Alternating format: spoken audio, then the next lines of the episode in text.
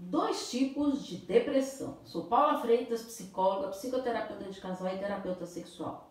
Muitas pessoas dizem por aí que depressão é frescura. Você já ouviu isso? Falta do que fazer. Para tudo, pelo amor de Deus. Depressão é uma doença e merece nossa total atenção. Mas o que é a depressão? É um distúrbio afetivo que se caracteriza por uma tristeza profunda, intensa e de longa duração. É um estado patológico que não tem tempo para terminar.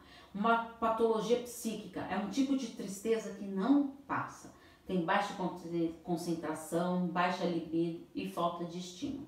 Então existe também a depressão bipolar, que é quando a pessoa ela muda de sentimentos de uma hora para outra, sem motivos aparentes. Então podem ser diferentes. Então vamos aos dois tipos.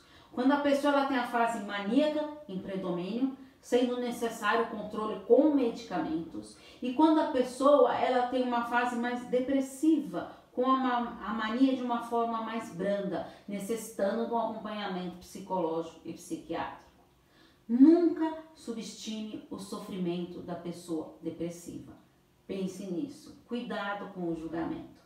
Se você caiu de paraquedas aqui, eu te convido a acompanhar meus textos, vídeos, posts nas redes sociais, podcast Relacionamento e Psicologia. Os links estão todos na descrição do meu canal do YouTube, Paula Freitas Psicóloga.